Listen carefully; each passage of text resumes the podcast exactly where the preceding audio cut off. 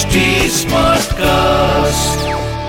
आप सुन रहे हैं एच डी स्मार्ट कास्ट और ये है फीवर एफ़ प्रोडक्शन बोलो साईं साईं राम बोलो जय जय शिरडी धाम जब नाना साहेब व चंदोरकर को माधवराव देश पांडे के माध्यम से श्री साईं बाबा के हाथ जलने की घटना का पता चला तो वो बम्बई के विख्यात डॉक्टर परमानंद को बाबा के हाथ के उपचार हेतु शिरडी लाए।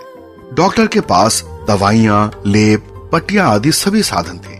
मस्जिद पहुंचकर वो बाबा से अनुमति मांगने लगे कि डॉक्टर परमानंद को हाथ जांचने व जले स्थान पर दवा लगाने दें। लेकिन बाबा ने स्पष्ट इनकार कर दिया।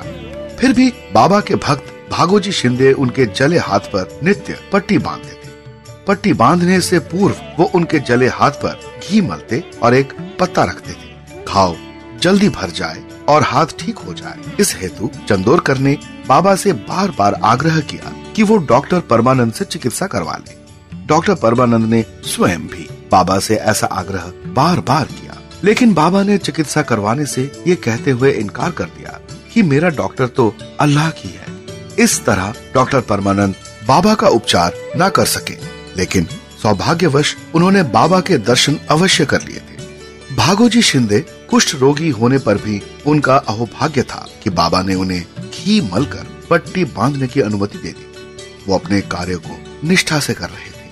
आखिर कुछ दिनों में जब घाव भर गया और बाबा का हाथ पूरी तरह ठीक हो गया, तब भक्तों को बड़ी प्रसन्नता हुई। फिर भी पट्टी बांधने व घी मलने का सिलसिला बाबा की समाधि लगने तक नियमित चलता रहा। वैसे तो श्री साईं बाबा पूर्ण सिद्ध थे। उन्हें ऐसी किसी भी चिकित्सा की कोई आवश्यकता नहीं। थी फिर भी भक्तों के प्रेम के वशीभूत होकर उन्होंने भागोजी शिंदे को इस सेवा का दीर्घ काल तक सुअवसर प्रदान किया।